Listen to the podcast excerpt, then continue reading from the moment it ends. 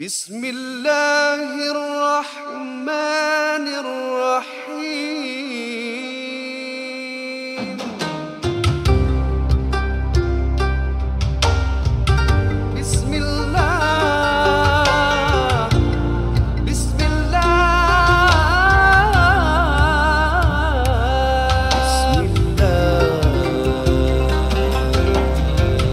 Bismillah, Alhamdulillah, wassalatu wassalamu ala ashrafil anbiya al-mursalin wa ala alihi wa sahbihi ajma'in. Rabbi syrah li sadri wa yassir li amri wa hlul 'uqdatam min lisani yafqahu qawli. Alhamdulillah semua yang sedang mendengar ini dapat mengangkat tangan dan meminta doa kepada Allah SWT agar sama-sama kita dapat rahmat Allah eh, dan juga dapat uh, segi sebanyak pahala dalam mana kita mempelajari ilmu Allah SWT ini. Baik muslimin muslimat, nama saya Din Nur Rahim bertemankan teman-teman saya di sini Zahar Ismail dan juga Raja Razi eh, dan uh, bersama NGU kita yang berbahagia Ustaz Muhammad Nuzhan. Semoga kita dapat uh, sekali lagi menimba ilmu dalam mendengar soalan-soalan daripada pendengar kita. Bitahiyatil atirah. Assalamualaikum warahmatullahi wabarakatuh. Waalaikumsalam warahmatullahi wabarakatuh. Terima terima kasih Dino Rahim atas pembacaan ayat-ayat pembuka kata dalam NJU dan podcast ini dibawakan khas kepada anda oleh NJU Nazif, sabun harian dengan kuasa daun bidara. Gunakan ia dengan segera. Hanya satu kali gunakan, anda pasti ingin mandi lagi. Tunggu apa lagi di www.nju.sg garis miring shop. Beli lebih daripada 60 dolar harganya, penghantaran adalah percuma. Dan juga tahun ini kita buat korban. Mm-mm. Oh, simple. Ya. ya. Stand by nanti insyaAllah lah kita akan uh, umumkan bagaimana caranya dan berapa harganya mm-hmm. untuk uh, dua negara ini kita akan salurkan uh, iaitu di Kenya dan juga Indonesia. Banyuwangi ya. Mm. Apa dia? Di Bany- Banyuwangi ya. Ah, betul. Mm. Ya. Yeah. Yeah, and now it's on to the show.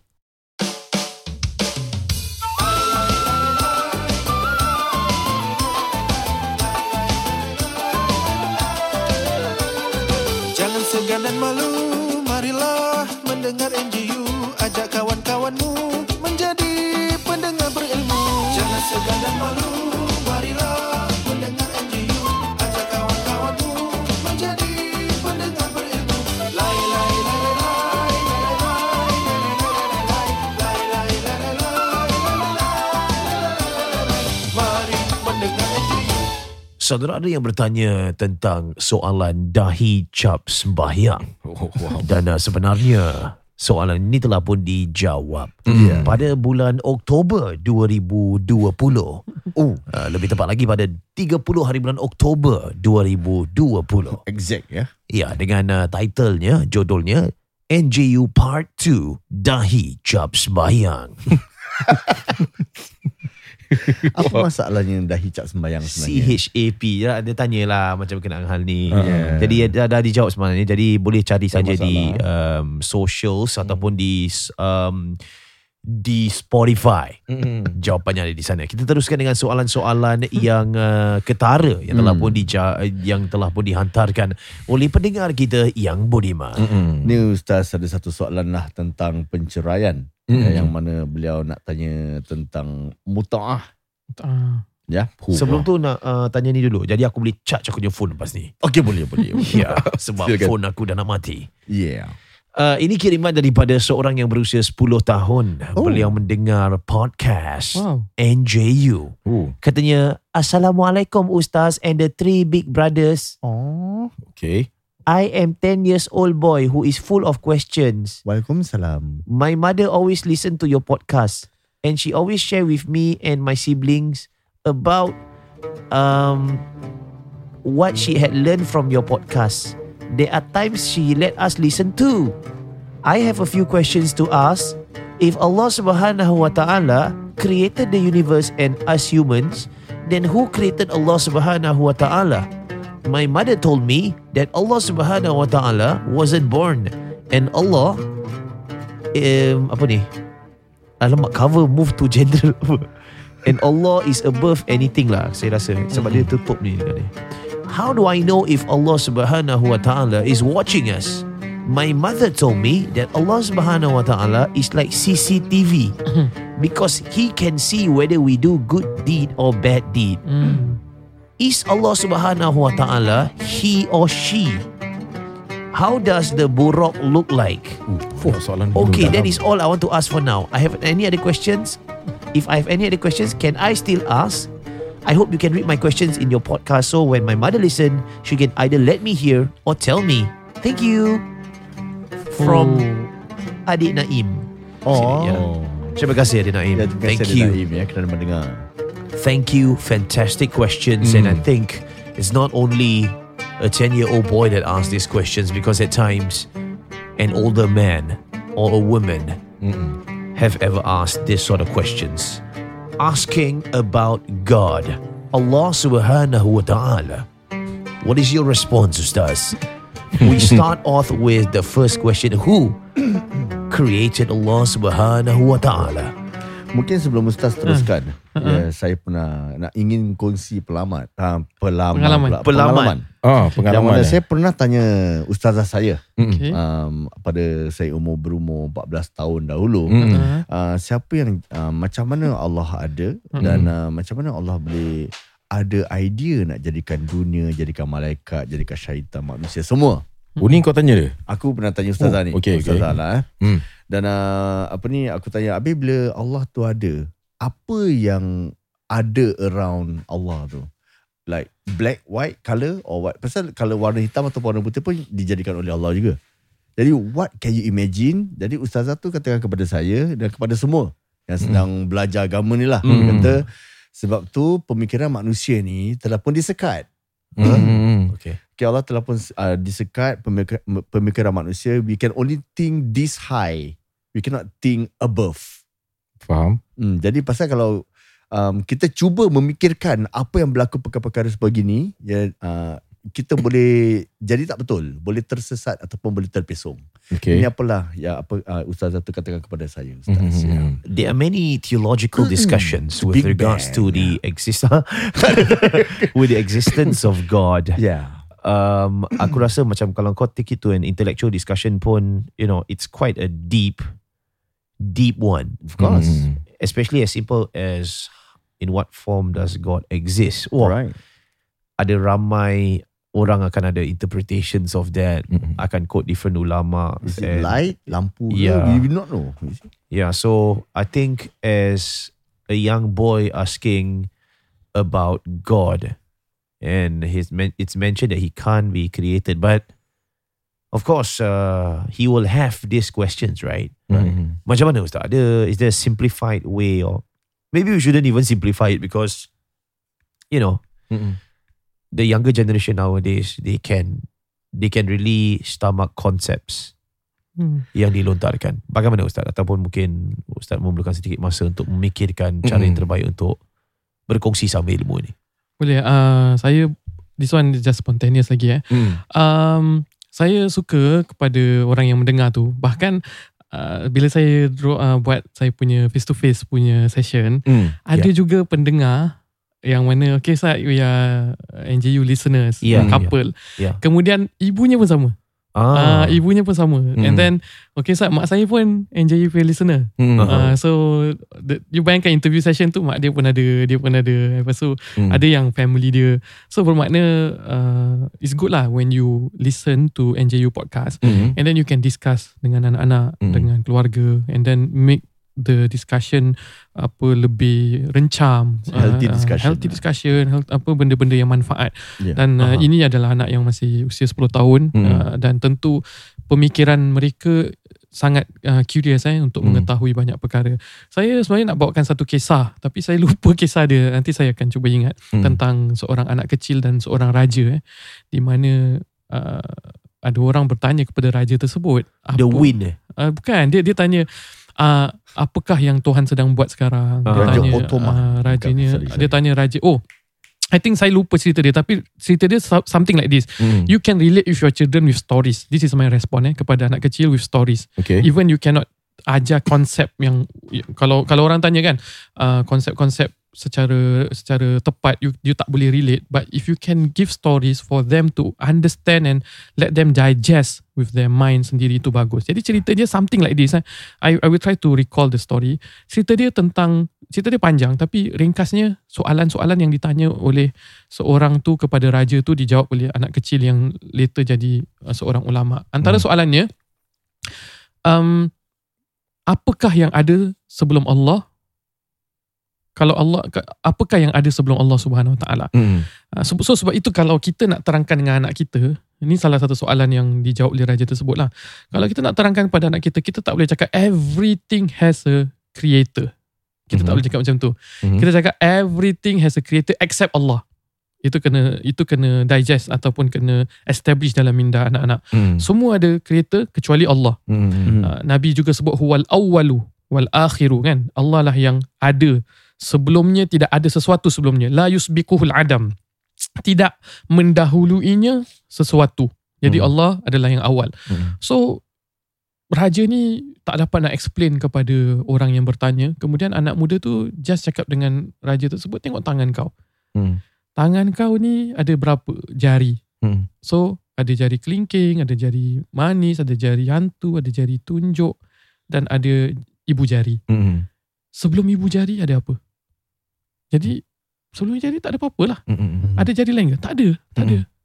Ah, jadi anak kecil itu boleh faham dan boleh menerangkan konsep sebelum sesuatu tidak ada apa-apa kecuali Allah dan sebelum Allah tidak ada apa-apa. Hmm. Bahkan Allah Subhanahu Wa Taala dalam hadis-hadis menyebut aku adalah uh, sebuah zat yang mana aku ciptakan segala-galanya untuk mereka mengenaliku dan beribadah kepadaku.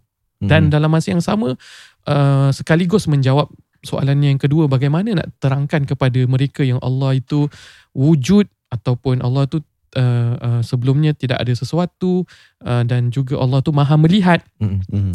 kita terangkan pertama dengan dalil nakli yang kita sebut Allah sendiri sebutkan dalam Al-Quran dan dalam hadis uh, daripada hadis Nabi SAW Allah memperkenalkan dirinya sendiri.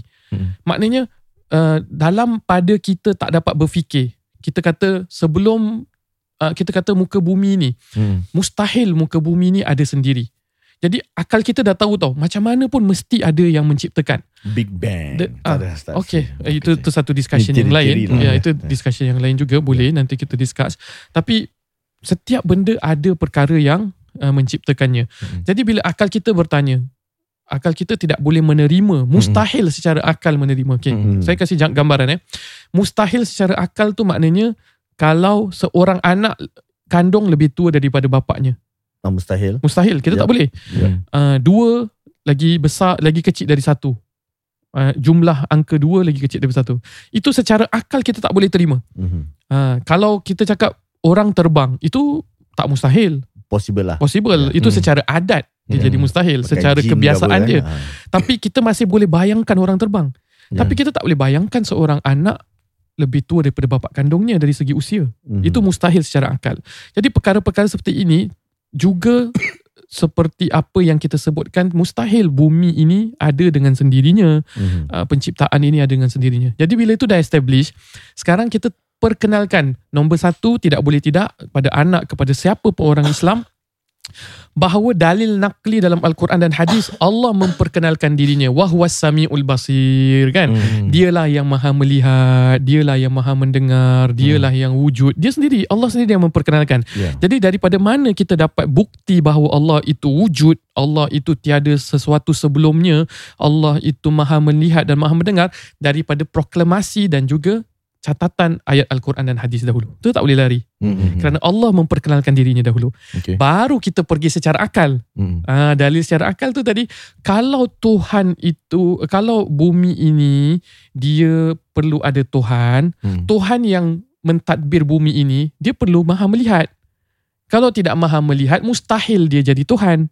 Betul. kalau ya. Tuhan tidak melihat. Hmm. Dan bila kalau Tuhan tidak melihat dan mustahil dia jadi Tuhan, maka mustahil uh, perkara bumi ini akan ditadbir. Uh, jadi dia one thing leads to another. Uh, Hmm. that one is uh, macam mana kita belajar ilmu tauhid. Hmm. Tapi kepada anak kecil, kasihkan kisah-kisah dan Hmm. contoh-contoh biar dia uh, uh, ang- tanggapi konsep-konsep seperti tadi. Tengok jari awak. Mm. Ah, kalau untuk anak kecil 10 tahun saya akan cakap kita. Mm. Tengok jari uh, anaknya siapa tadi nama?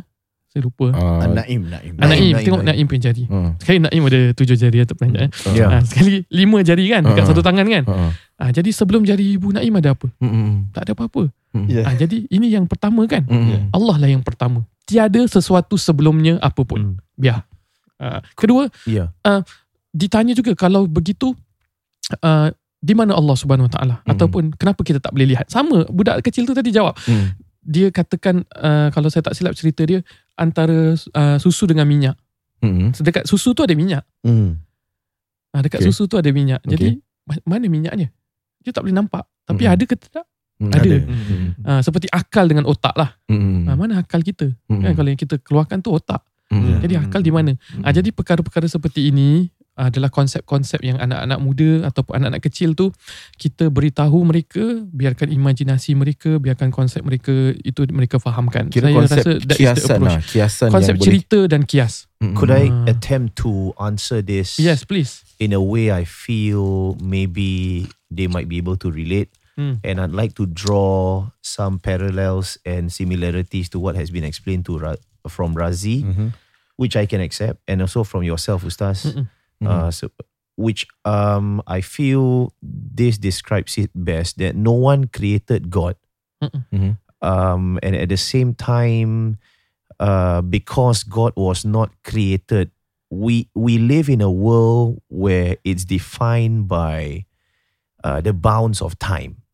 Bermaksud konsep sesuatu there's a beginning and there's the, there's an end, right? Yes, right. Bermaksud kehidupan kita bermula dan kalau saya salah betulkan saya Ustaz Boleh, eh? boleh, boleh. Bermaksud permulaan kita daripada nutfah akhir di uh, kematian kita. Mhm. We understand this through our lived experience Mhm. dan kita nampak ia berlaku di depan mata kita. Yeah. We see a plant that grows from uh, a little seed until it grows up to be very big and then it dies. Kita tahu oh there's a beginning, there's the end. Yeah. That is the concept yang ada uh, dalam dunia ni. And we understand that um, it, it is really easy to understand with the bounds of time. Tapi masalahnya dengan konsep ketuhanan tu, dia luar daripada lingkaran the bounds of time. Sebab Hmm, kita correct. tahu Tuhan sendiri yang uh, Jadikan, mencipta, yang mencipta. jadikan this timeline for everything Yeah. dan memberikan kita pemahaman yang Mhm. setiap yang bermula akan berakhir. Namun begitu konsep sedemikian bukan satu konsep yang wujud dalam sistem ketuhanan. Mhm. Mhm. Bermaksud Tuhan tu sendiri does not obey that particular law. Mm-mm. Yeah. The laws of the world is that siapa yang hidup pasti akan mati. Mm-mm. Yeah. Setiap permulaan ada akhirnya. Mhm. That is law yang telah pun created daripada Tuhan supaya there's order in this world. There is, you know, some uh, semblance of life that Mhm. happens, but he does not subscribe to the law that he has created. Mm. Dan sebab itulah sebagai manusia, kita payah untuk memahami siapa yang created God. Yeah. Because when he said, no one created me, Mm-mm. that I am already here in existence. Itu satu konsep yang susah kita fahami because kita bukan in that realm Hmm. of that particular, you know, Mhm. uh, concept yang Nak, ada. nak tambah sikit daripada Zah punya point. Silakan. Macam kita manusia ni, Mhm. setiap uh, dalam kehidupan kita ni, we live with a purpose. Kita have a goal to achieve. Kalau kita buat ni, kenapa? Kalau kita buat tu, kenapa? Kalau kita buat ni, kenapa? Tapi um, macam kita tak boleh samakan dengan sifat ketuhanan. Mhm. Pasal Allah mungkin jadikan kita ni, kita tak tahu untuk apa. Mm-mm. Kan? Macam kita, Untuk Allah, kita beribadah lah Ah, kat Allah. kita beribadah Ah. kepada Allah Mm-mm. tapi macam uh, kalau kita nak buat something let's say contoh kalau kita nak buat dunia eh contoh eh kan untuk apa uh, untuk something we have a purpose in life but totally different from lah apa ni like the realm of the other side lah yang kita tak tahu lah Hmm. Ya. Dan dan sebenarnya apa yang uh, kita terangkan ni kita pernah bincangkan saya tak ingat episod yang mana Mm. tapi dia jatuh dalam firman Allah laisa kamithlihi syai' wa Mhm. huwas samiul basir. Tidak sama sepertinya syai' sesuatu pun. Jadi sesuatu pun bermaksud apa-apa yang kena mengena dengan undang-undang masa dan tempat. Kan uh, kita pernah bincangkan uh, God created time and space and dia tak perlu mengikuti undang-undang masa dan tempat Hmm. kerana dia bukan makhluk. Hmm. uh, yang namanya makhluk sahaja yang akan uh, terpaksa apa ada kematian ada permulaan ada ada perubahan berpindah dan merasakan sesuatu kerana Allah Subhanahu Taala tidak sedemikian. Dan ini sebenarnya dalam firman Allah laisa kamitslihi syai. Tidak sama akannya tidak sama sepertinya barang sesuatu pun ha, Hmm. jadi ini yang kita sebutkan bila kita belajar ilmu tauhid satu dari segi akal Hmm. yang lagi satu dari segi nakal daripada segi apa yang kita ambil daripada ayat Quran dan hadis. Hmm. Jadi konsep ini daripada ayat Quran dan hadis di mana Allah sendiri terangkan dirinya tidak Hmm. sama sepertinya sesuatu dan dikembangkan dengan pemikiran akal bahawa kita tidak boleh uh, bring God into our humans ataupun uh, apa the the the rules of the creation. lah. Yeah. I, I think um, Adik Naim dia mem- membuat persamaan zat Allah tu dengan in the sense uh, zat seorang manusia which is actually two different Mm-mm. things altogether really vast and different sebab uh, in terms of manusia we were created Mhm. and we have the ability to create something which is Mm-mm. something Mm-mm. less of lesser form ah, which is Mm-mm. kita create a calculator atau create an app Mm-mm. so in that, in that understanding that oh a being was created and this being is able to create something Mm. create a toy Mhm. create a system of sorts Mm-mm. now that particular concept it doesn't apply to god Mm-mm. because he he does not um, compound himself to to a being which oh because i created humans Hmm. there are some there's something else that created me Yeah. it doesn't work in that Yeah. particular order it Yeah. works for us we are made to explore the world Mm-mm. with different things and we can create small little things that ultimately you know are of lesser beings than us Mm. you know or lesser things than us i Mm-mm. mean it's really hard to literally create another human being kan? Yeah. something that's really integrate we can't even create a fly Mm-mm. you get what I mean Yeah. Yeah, true. yeah so so itu aku, aku fikir fly macam cute dia fly. Hmm, that's an intricate system Yeah. subhanallah we are unable to even do that Yeah. Yeah, so pemikiran yang uh, oh kita boleh create something that means something created us. Yes, that works for us, but doesn't work for God. Hmm. Sebenarnya yang cakap pasal fly tu pun uh, itu Allah SWT sebutkan innallaha la yastahi ay yadriba mathalan ma ba'udatan fama fawqaha. Uh-huh. Allah tidak uh, rasa apa segan memberikan perumpamaan uh, tentang makhluk seperti fly sendiri. Yes. Maknanya bila Allah berikan tamsilan seperti itu, secara tak langsung Allah SWT nak tunjukkan lah yang korang pun tak boleh nak create Tak boleh. fly pun. Tak boleh. Itu nombor satu. Uh, nombor dua, saya suka kalau boleh teruskan perbincangan daripada seorang ibu kepada anak. Yeah. Uh, mungkin apa yang kemasukan-kemasukan daripada kita sebagai satu perkongsian itu boleh dikembang luaskan seterusnya. Apa yang sesuai untuk anaknya uh, mengerti dan memahami. Kerana zaman Nabi SAW ada kala Nabi address anak tu seperti orang dewasa. Hmm. Nabi address Abdullah bin Abbas pada usia kecil lagi Nabi sebut wahai anak muda anak kecil ihfazillah yahfazka jagalah Allah nescaya Allah akan menjagamu Hmm. Uh, bermakna Nabi berbual dengan benda-benda yang serius kau Hmm. jaga hak Allah Allah jaga hak engkau dan dalam masa yang sama Nabi tonggangkan Abdullah bin Abbas satu ekor kuda dan satu ekor keldai bersamanya Hmm. Nabi kasih that kinesthetic experience experience eh dengan Rasul sallallahu alaihi wasallam. So that is also important. Jadi uh, approach kita kepada anak yang berusia 10 tahun bukan hanya content tapi the atmosphere of that education uh, Hmm. juga penting eh. Kadang-kadang kita beri content untuk mereka faham tapi yang juga perlu kita faham adalah hati mereka nurani uh, jiwa mereka pun perlu diberikan belayan. Kerana bila kita dapat tackle that kan mereka mungkin tak dapat grasp the concept secara mutlaknya Mhm. sekarang dengan perkembangan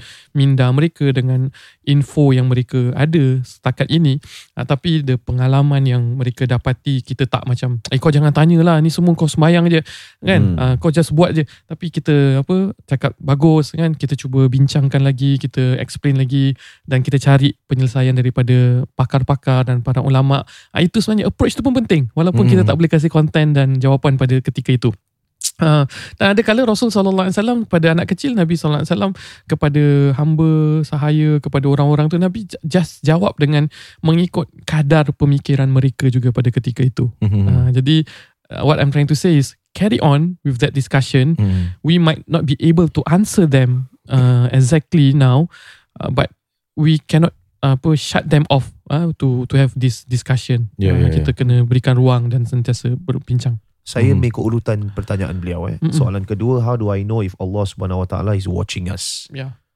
Ya itu tadi tadi kita sebutkan Hmm. uh, kalau kita gunakan akal. Kalau Tuhan itu wujud, kita kena establish dia wujud. Kalau dia tak kalau tidak Tuhan wujud uh, nescaya muka bumi ini tidak boleh ada. Hmm. Dan uh, kehidupan dan juga uh, undang-undang dalam dunia ini untuk menyatakan kebaikan dan keburukan dia tak akan establish. Jadi kalau wujud tu dah ada, dah establish ada, maka wujud itu juga wajib melihat ataupun mesti mempunyai sifat dapat melihat. Kalau Hmm. dia tidak melihat, maka tidak maka dia is ungodly. Uh, kalau Hmm. dia punya penglihatan macam manusia yang kadang-kadang apa namanya terbatas, kadang-kadang rabun, kadang-kadang nampak tongkat di dalam air tu, tongkat itu lurus tapi nampak bengkok, masih terkabur. Mm-mm. Bermakna penglihatan itu tetap bukan penglihatan apa rabbani, Mm-mm. ketuhanan. Mm-mm. Jadi bawa mereka berfikir bahawa kalau Tuhan tidak melihat mustahil dia jadi Tuhan. Ya. Bahawa kalau Tuhan tak melihat bagaimana amalan kita, bagaimana kezaliman, kejahatan, kebaikan itu dapat di, diberikan apa keadilan Mm-mm. uh, semutlaknya kalau Tuhan tidak melihat. Mm-mm. Uh, dan sekali lagi kita lihat proklamasi Tuhan yang menyatakan huwas samiul basir, dia maha melihat juga. Mm-mm. So Allah SWT sendiri mengaku dia maha melihat. That is All number one. seeing. Uh, all seeing. Mm-mm. Uh, jadi kita kena cakap number one Allah sendiri cakap dia maha melihat. So he Hmm. claims that he maha melihat. So kalau gunakan logik pula kalau dia tidak melihat nescaya ibadah kita akan jadi sia-sia kalau Hmm. Tuhan tak nampak keikhlasan dalam hati kita lintasan kita uh, atau keburukan yang dilakukan oleh seseorang kalau Hmm. Tuhan tak melihat nescaya uh, sia-sia belaka perkara-perkara seperti ini dan mustahil uh, zat yang kita di- yang disembah yang yang mencipta segala-galanya yang wujud tidak melihat itu mustahil. Is Allah Subhanahu Wa Taala a Hmm. he or a she? What's the pronoun? Oh, tanya eh. Mm. Uh, Adakah ini lebih menjurus kalau ke linguistik- arah linguistik lah? Ya, lu- kalau linguistik kita sebut he lah. Ya. Eh, atas sebab-sebab uh, apa tulisan. uh, tulisan asal dan sebagainya tapi of course Allah tidak ada gender lah. Ya. Mm. Ya, ya. Ah, dari segi uh, apa uh, sifat-sifat kalau kita sebut masculinity atau fe, apa uh, kita lebih kepada sifat jamaliyah dan sifat jalaliyah Mm-mm. sifat ketuhanan uh, ke, keindahannya dan sifat keperkasaannya itu mungkin ada sifat-sifat keperkasaan bahawa Tuhan itu maha muntaqim dia maha membalas Aha. uh, al-jabbar. Dia juga apa uh, memberikan apa azab. Uh, itu ada juga. Mm. ataupun sifat-sifat kelembutan seperti Tuhan. Pengasih penyayang pengampun. Uh, jadi perkara-perkara sifat-sifat seperti ini dia tidak mencerminkan dia tidak mencerminkan gender tapi men- me- memberikan uh, apa keseimbangan antara keperkasaan dan kelembutan Allah Subhanahu Wa Taala nak, Malaikat pun tak ada gender Ustaz. eh? saya nak ada tanya sesuatu sorry, saya nak tanya Ya, sesuatu yang uh, agak controversial. Mm. Kalau susah nak jawab tak apa ustaz eh.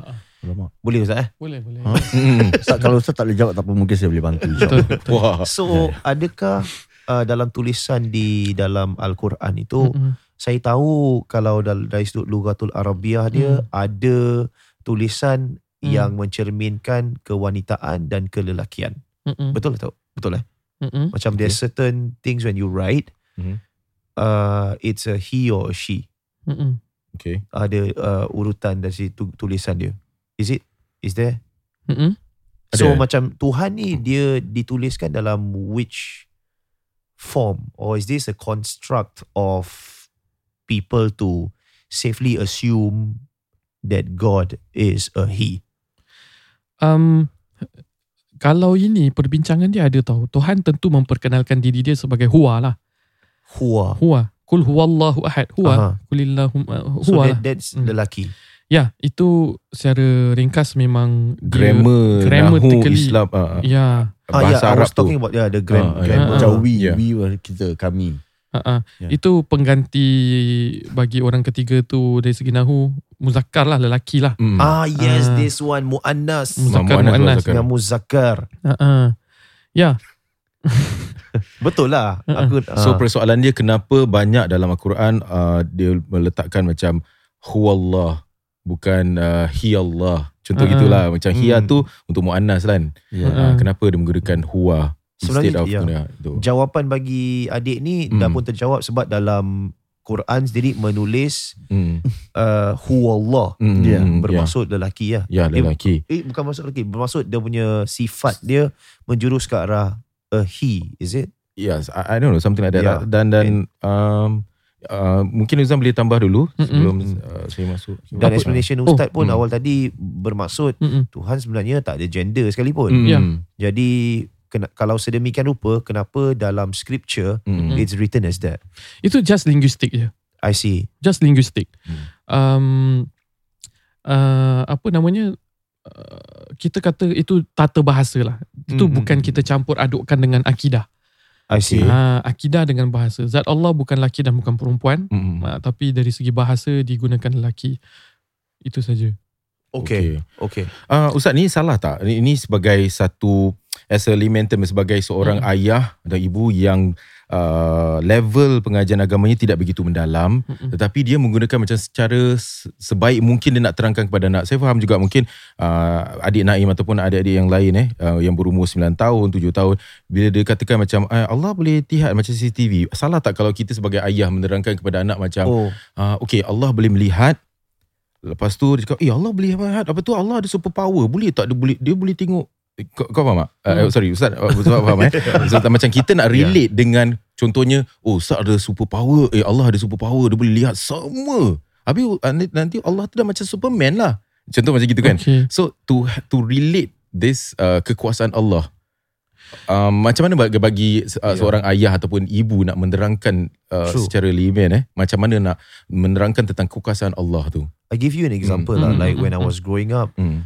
Uh, my dad used to say macam Allah berkuasa Hmm. melihat. Nanti Allah marah. Ya ya. Nanti Allah akan azab. Hmm. Uh, Allah boleh take your life away and can give you life if He wills it. Hmm. Uh, Allah boleh buat sesuatu hancur kalau dia nak. Ya ya. And I would understand that these are mere interpretations ataupun apa yang dia cuba menggambarkan. Ya. with real world exp, uh, uh, uh, perbandingan dengan apa yang supaya saya sebagai anak ni dapat memahami konsep sebab konsep Allah Ya ya. Tuhan Mm. sekalian alam tu satu konsep sangat besar Ya. dan boleh dikatakan sebagai sangat abstrak untuk difahami oleh anak yang kecil. Ya. Jadi ada kalanya mereka memberikan um- perumpamaan-perumpamaan macam you tengok building ni berapa tinggi. Mm-mm. Allah kalau nak hancurkan dia boleh hancurkan. Mm-mm. You know, is it wrong as parents to give this sort of references Mm. Yep.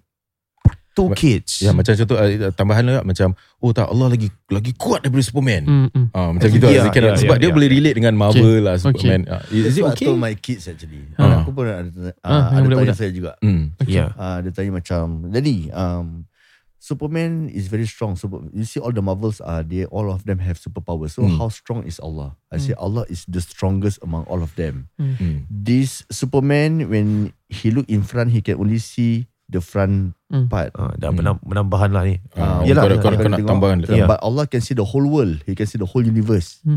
Ah, macam gitu lah. Ya. Mm-mm. So more powerful than Superman. Yeah. yeah that's what I say. Ya, even what's in your heart semua kan. Hmm. Aha. Jadi uh, sekarang soalan dia boleh tak kita memperkenalkan konsep-konsep seperti ini? Hmm. Kalau bagi saya personally jawapan untuk anak-anak kita boleh relatekan saja tapi kita jangan sampai berikan mereka gambaran tentang zat Allah, Hmm. sifat Allah. Hmm. Uh, kita berbicara tentang sifat Allah.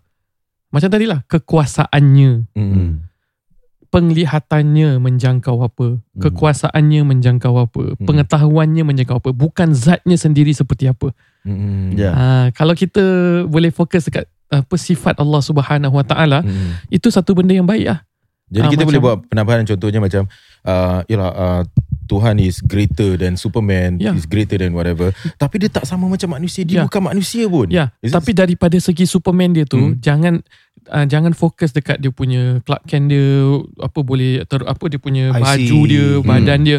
Kita fokus dekat sifat dia, kekuasaan Superman tu. Boleh lihat dia, boleh Ya, ter, ya. apa dia punya boleh mengetahui, Hmm. boleh uh, apa kuatnya dan Right, sebagainya. Tapi jangan sampai fokus dekat uh, gambaran zat Hmm. sesuatu. Kerana kalau Okay. kita menggambarkan zat sesuatu takut keluar dalam minda mereka Allah Ya. tu mempunyai jisim dan zat yang Faham. seperti manusia. Kerana kita tak boleh bayangkan bagaimana Allah Subhanahu Wa Taala punya zat. Ya. Hmm. Itu Okay. yang saya punya takeaway lah agaknya. Baik. Last soalan. Hmm. How does the buruk look like? Ah, okay. Kalau burak ni boleh. Burak benda-benda macam burak ni kepada anak-anak yang kecil lah khususnya eh.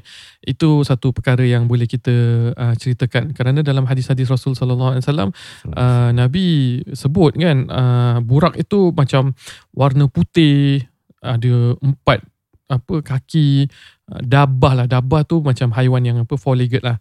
Lepas tu uh, dia macam keldai tapi dia dia tak besar sangat dia lebih kecil daripada bagal. Bagal tu keldai dengan kuda eh dan Hmm. kahwin jadi dia tak tak seperti kuda lah. Bagal. Uh, macam bagal. Ya bagal tu kawinan antara kuda dengan kedai kan. Ha. Uh, Bagal. uh, kan Itu bahasa kan, Arab lah tu. Ah, Bahasa sebenarnya Arab. bahasa Arab. Ha. Oh, pasal Piramli pernah gunakan? Ah dia kata bodoh macam bagal kan. Ah. Ya, jadi dia nak gambarkan apa keldai dengan kuda yang nak kahwin tu. bagal lah. tu pandai. Mm-mm. Ah, tak tak bukan bagal yang pandai, itu burak. Oh, ya. Burak yang pandai tapi bagal tu gambaran Oh, macam mana gambaran, binatang okey. tersebut. Baik. Jadi uh, men, apabila dia jejakkan kaki dia tu uh, orang dulu panggil saujana mata memandang. Oh.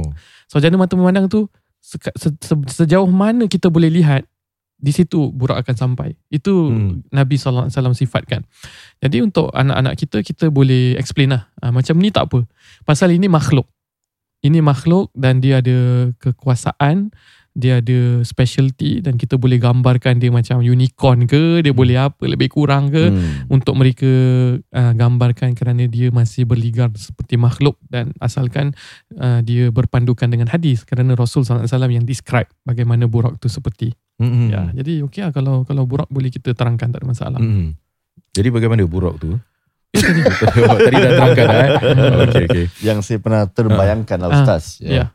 Ah, tapi ni saya fikir sendirilah. Ah, ah. Eh, saya macam bayangkan macam kuda ada kepak gitu. Wow.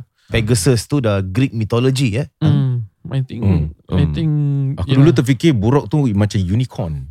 Dulu dulu Hmm. masa Hmm, zaman ah. kecil-kecil dulu. Mm, mm, mm. Habis Penggambaran-penggambaran budak-budak mungkin Hmm. lebih kurang sama jugalah dengan adik Naim ni gambar-gambaran. Mm, mm. Lepas tu ni yang tadi pun Ustaz dah terangkan eh sikit sebanyak tentang bagaimana bentuk burak itu. Hmm. Ya.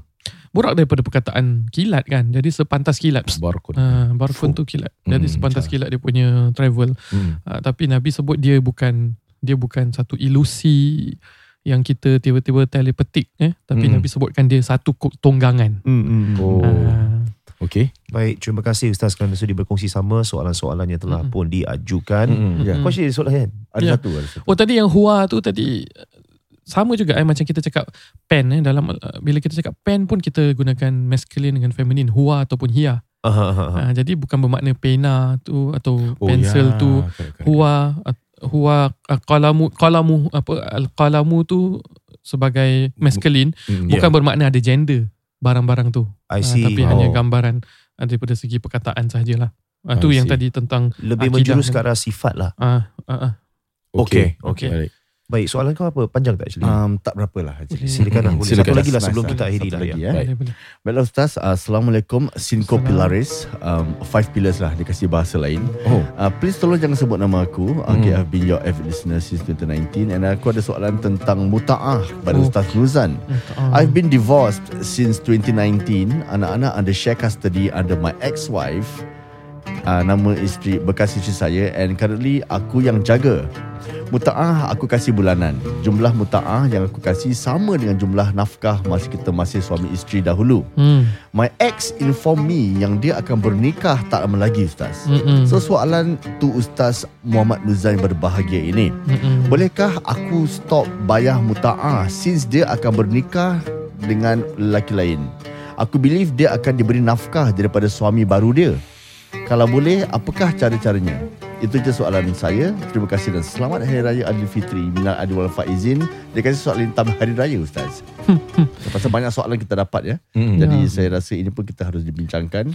Kalau contoh bekas isteri kita berkahwin lagi satu yang baru eh. Ah, ah. Mm. Haruskah kita kasih muta'ah? Okey. Boleh boleh saya Sila, sila. uh, saya bukan lawyer. Hmm? Ah. Assalamualaikum, saya bukan lawyer. Waalaikumsalam. Saya rapper. Oh. Setahu saya ni ini betulkan saya kalau salah. Uh-uh. Uh, pemberian nafkah um, bulanan itu adalah sebenarnya untuk upkeep um, keperluan anak-anak yang telah pun dihasilkan daripada perkahwinan sebelumnya kan. Mm-mm. So contohnya kalau let's say kau ada anak perempuan ataupun lelaki and then um, daripada that consummation of that marriage that you have had earlier on, Mhm. anak tu actually anak kau juga apa? Mm-mm. Itu nafkah anak. Okay. Ini Mm-mm. muta'ah untuk isteri. Oh, untuk isteri eh. Okay. Ah. Okay. Okay. Ah, Kan terima kasih. Lelaki baru ke? Dia Lelaki baru bayar nafkah biasa aku mesti nak bayar lagi. Oh, Macam gitu masa lah. kau emosi. Pada dia lah bukan lah. Okay. Pada, pada dia. Okay, okay, Aku okay, okay. emosi. Legit. Okay, Macam jadi Ustaz? Ya. jadi mut'ah dengan nafkah ni nombor satu. Hmm. Mut'ah dengan nafkah perkara yang berbeza. Okay. Okay, mut'ah ni apa benda? Mut'ah ni bayaran macam yang menggambarkan penghargaan kita kepada Mhm. bekas isteri kita Alright. yang telah berkhidmat eh, untuk suami, untuk anak-anak sepanjang tempoh perkahwinan lah. Mm-mm. Dan mut'ah ni kalau penceraian yang berlaku uh, seperti talak, eh, li'an dan sebagainya fasakh, nikah ni semua ada Mm-mm. ada mut'ah. Manakala nafkah ni dia tanggungjawab uh, suami baru ke tanggungjawab suami lama kepada anak-anak dan kepada isteri berupa berupa tanggungjawab makan, minum, pakai, tempat tinggal Yeah. Mm. yang mereka perlu uh, berikan. Mm. Manakala mut'ah dia bukan makan, minum, pakai, tempat tinggal. Itu bukan mut'ah. Mut'ah Oh. tu tadi bila jadi perpisahan sebagai satu saguk hati terhadap Ya. apa khidmat-khidmat yang dah berlalu. Berapa tempoh lamanya dia dah berkahwin, Hmm. berapa kemampuan suami yang diperbincangkan di mahkamah bersama apa orang kata uh, dia punya apa orang tengah dia tu Mm. Yeah. uh, I see. uh, dan ia merupakan satu court order di Singapura. Jadi Aha. bila court order dah ditetapkan isteri tu kahwin lagi ke tak kahwin lagi ke dia bukan nafkah. Jadi bila dia dah kahwin dengan suami baru Mhm. bermakna isteri mendapat nafkah, anak-anak mendapat nafkah. Kalau suami baru dia nak kasih anak-anak dia lah. Hmm. Uh, nafkah tu tanggungjawab dia juga kan. Hmm. Yeah. Tapi isteri mendapat nafkah. Jadi bagi dia, eh isteri dah dapat nafkah apa? Apa aku nak kena kasih mut'ah? Mut'ah ni bukan pada benda nafkah yang menanggung makan, minum, pakai tempat tinggal tapi sagu hati daripada apa yang telah dikhidmatkan pada sepanjang tempoh perkahwinan. Jadi dia dua perkara benda yang berbeza tetap perlu diberikan. Jadi maksudnya dalam segi nilai tu akan ada persetujuan lah dekat mahkamah nanti Ya. mahkamah akan tentukan berapa Court kebayaan sebagainya Ya, lah. Court ada bilang berapa Oh. berapa berapa lama tempoh mengikut Hmm. kemampuan Hmm. and then uh, ada apa orang kata dia punya apa yang nama dia dia punya Kalau boleh bayar tengah. sekelepuk bayar je lah ataupun boleh kena bayar ikut uh, tak dia akan dia akan lah. perbincangkan. Biasanya gunakan selepuk uh, dapat duit rumah atau pakai CPF. Hmm. Oh ada macam itu eh. Tu uh, satu kali bayar, okey kena dengan Hmm. is, bekas isteri dah settle tapi Hmm. anak-anak tetap kena kasih sampai umur 21 tahun bro. Setahu saya Oh. boleh it can be contested as well right berdasarkan uh, Boleh. case study yang Boleh dia kan? ikut that's why ikut kemampuan suami lepas Hmm. tu nanti itu yang selalu lambat dalam proses perpisahan. Hmm, hmm, Nanti hmm. yang ni oh ni tak setuju, ni setuju. Patah balik dengan orang tengah dia kan. Hmm. Dia bincang sampai satu kadang-kadang uh, sang isteri kata dah tak payah tak payah tak payah langsung pun tapi uh, masih perlu diberikan. Oh. Uh, I walaupun see. cakap tapi perlu diberikan. Kalau sikit sangat pun nanti uh, apa hakim akan bincangkan bersama-sama untuk Hmm. uh, kasih yang sesuai kerana ini mengikut apa kemampuan kamu Hmm. sebagai orang yang bekerja dan tempoh isteri telah berkhidmat dalam rumah tangga ni. Uh, Jadi mut'ah dia bukan nafkah. Jadi tetap wajib. Okay. Tu hakim hakim yang baik lah. Kalau hakim jahat tak adalah gagal saya. rapper lah, rapper lah. Rapper lah. Ya, dalam masa yang sama juga Ribuan terima kasih bagi mereka yang sudi mendengar. Saya Yeah. faham di kalangan mereka yang sedang mendengar ni Yeah. uh, ada juga sedang work from home dan seumpamanya Mhm. ada yang orang kata tu um, kehilangan pekerjaan dan seumpamanya banyak Mhm. um, a lot of sad news that encompasses us in this trying period. Kami cuba you know want to have a check with you all. Are you guys okay? Yeah. Are you ladies okay? You know, drop us a message and kita nak harapkan semua dalam keadaan yang okay, positif. Especially mental health ni sesuatu perkara yang sangat penting. Hmm. You know, some of you are hustling and then uh, looking for employability dan seumpamanya. Dan kita harapkan agar, you know, whatever that you try, try hard. Don't be picky. Mhm. Buat masa ni lah to hold on to certain things that you might have. Mhm. Dan juga kami harapkan semoga Tuhan permudahkan segala-galanya. Amin. Ya Uh, Alamin. dan juga bercakap mengenai dengan um, apa kata tu like if you looking for opportunities untuk um, to optimize certain schemes under SG United Jobs and Skills Package you can also um, you know visit like recently I've just been looking at certain things that have been uploaded antaranya daripada Mendaki Sense Hmm. they're working closely with several government agencies such as Workforce Singapore WSG Skills Future Singapore Mhm.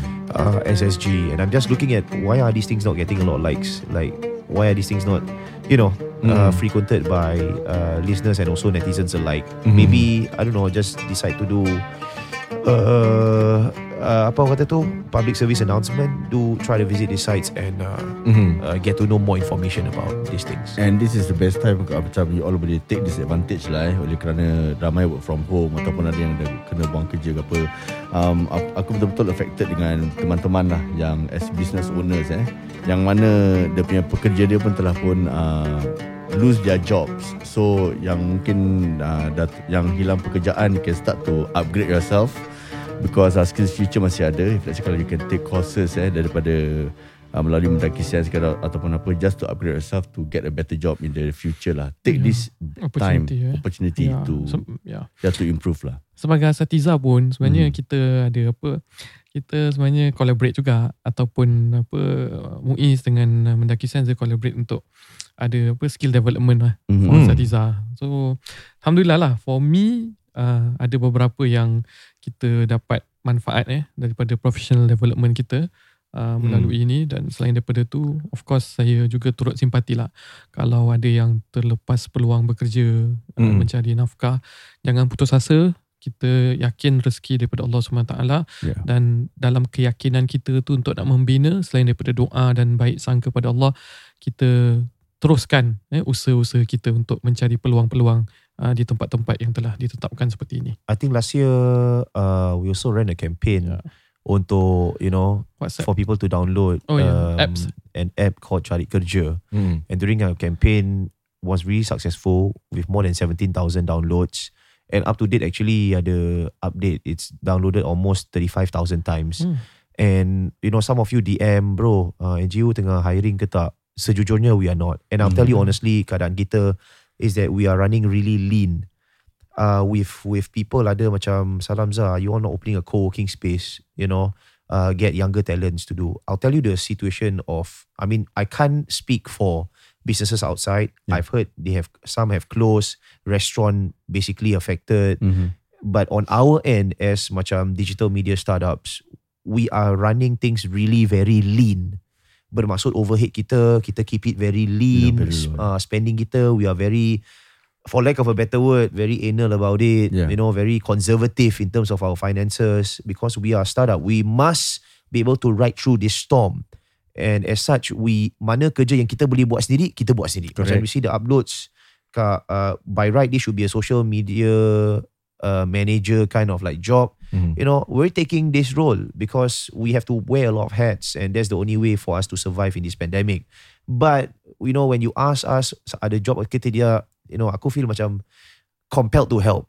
but I we do not have the resources to help Mhm. but there are people with resources to help and our job i guess the best thing is to direct you to the resources that are actually uh, giving jobs. There are industries that are actually hiring. There are um, ruangan yang mana mereka sedang melakukan mengambil pekerjaan. Macam contohnya the cari kerja app. If you to look through it there's about 200 to 800 job opportunities per career fair yang diorang laksanakan for seeking employment. All you've got to do is to continually send your resume. And truth be told some resumes kau hantar CV kau hantar you will get rejected. That's the reality of job searching. You will get rejected Mm. But you cannot give up.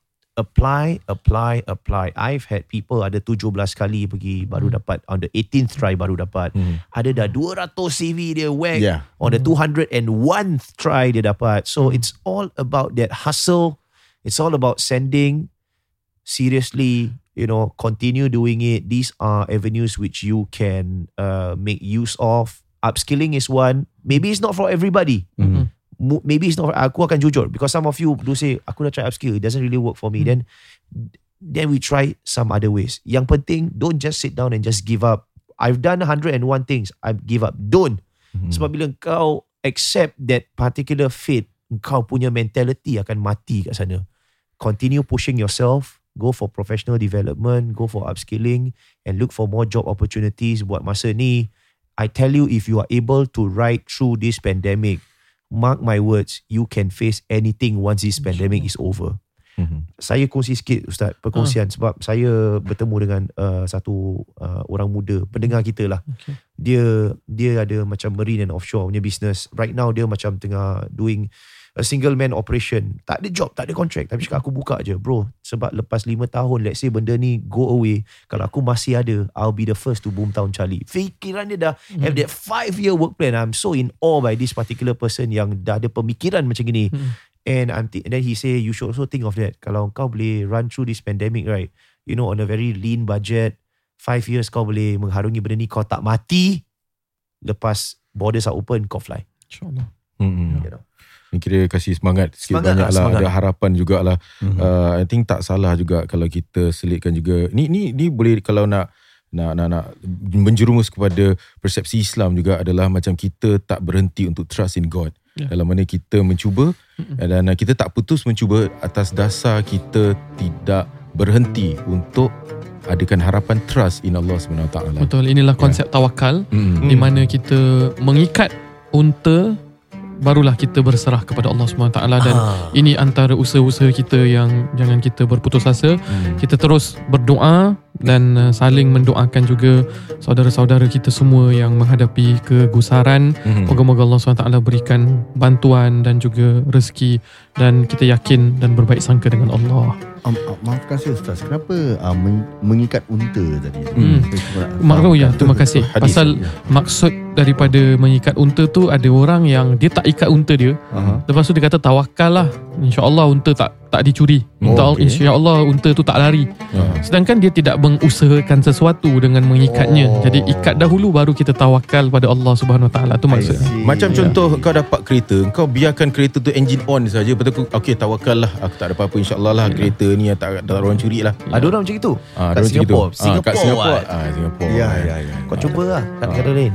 Tapi macam gitulah ya, konsep dia lah. Oh. Ah, Ya, mana boleh kunci, kau ya. kena off engine, kau kena lock kereta kau, just make sure dia safe, baru, kau boleh tawakal. tawakal. So we Yeah. have to do something first Ya. lah. Hmm. Dan itu itu yang Nabi sebut. Rasulullah SAW sebut. Ya. Tawakal itu kau ikat dahulu unta Ah. kau baru kau berserah pada Allah Hmm. dan dia tak hilang dan dia tidak lari. Hmm. I see, Bermaksud I see. ada usaha dulu, usaha dulu, baru kau InsyaAllah, tawakal lah. InsyaAllah. Ah, Oh. Ini takkan tiba-tiba kau tu nak angkat tangan, tawakal, tawakal, tawakal, tapi kau tak buat apa-apa. Ah, Sebelum- kira- Itu ya. konsep dia. Sebelum usaha kena apa dulu? Ha? Sebelum usaha kena apa dulu? mandi junub. Tak ada. Hampir betul. Ah, Kena mandi dulu. Okey. Mandi pakai apa dulu?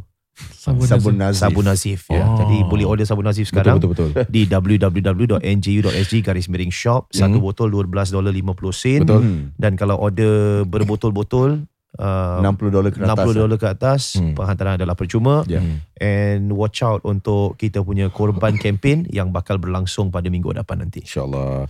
Okey baik saudara-saudari yang kami muliakan InsyaAllah semoga kita dah dapat uh, kita dapat manfaat dalam mendengar rancangan NGO untuk kali ini untuk hari ini. Semoga Allah SWT memberkati anda dan uh, sekian saja. Kita berjumpa di lain kesempatan. Ila liqa. Assalamualaikum warahmatullahi wabarakatuh.